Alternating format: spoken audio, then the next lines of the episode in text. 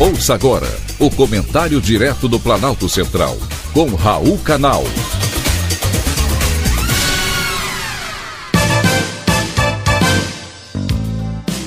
Queridos ouvintes e atentos escutantes, assunto de hoje: mulheres no Irã.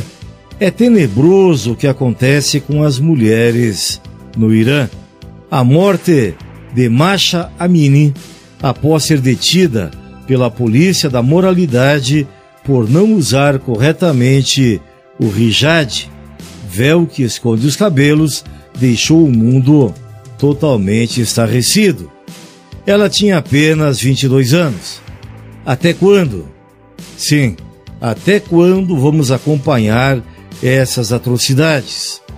Desde então, protestos ocorreram em todo o país e já deixaram mais de 35 mortos.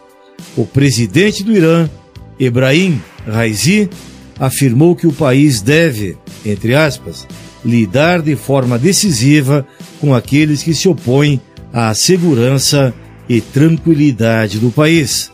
Fecha aspas.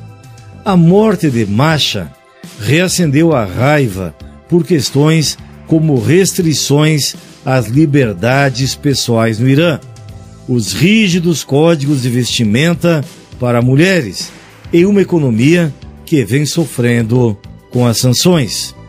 As mulheres têm desempenhado um papel de destaque nos protestos, queimando seus véus e cortando os cabelos publicamente.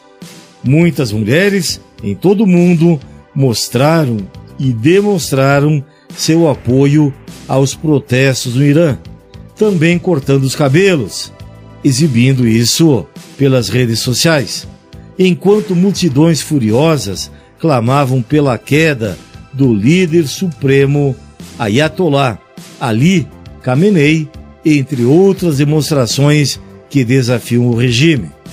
Ativistas dizem que o símbolo de cortar o cabelo é uma antiga tradição persa de protesto e de tristeza costumes devem ser respeitados, assim como as liberdades pessoais.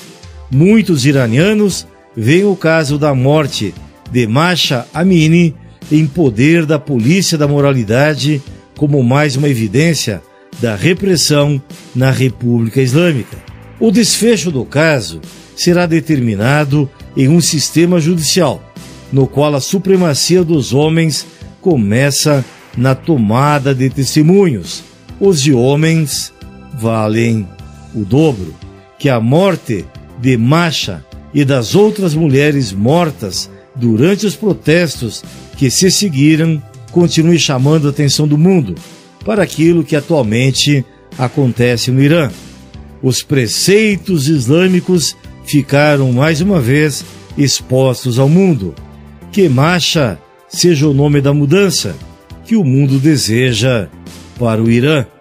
Foi um privilégio, mais uma vez, ter conversado com você.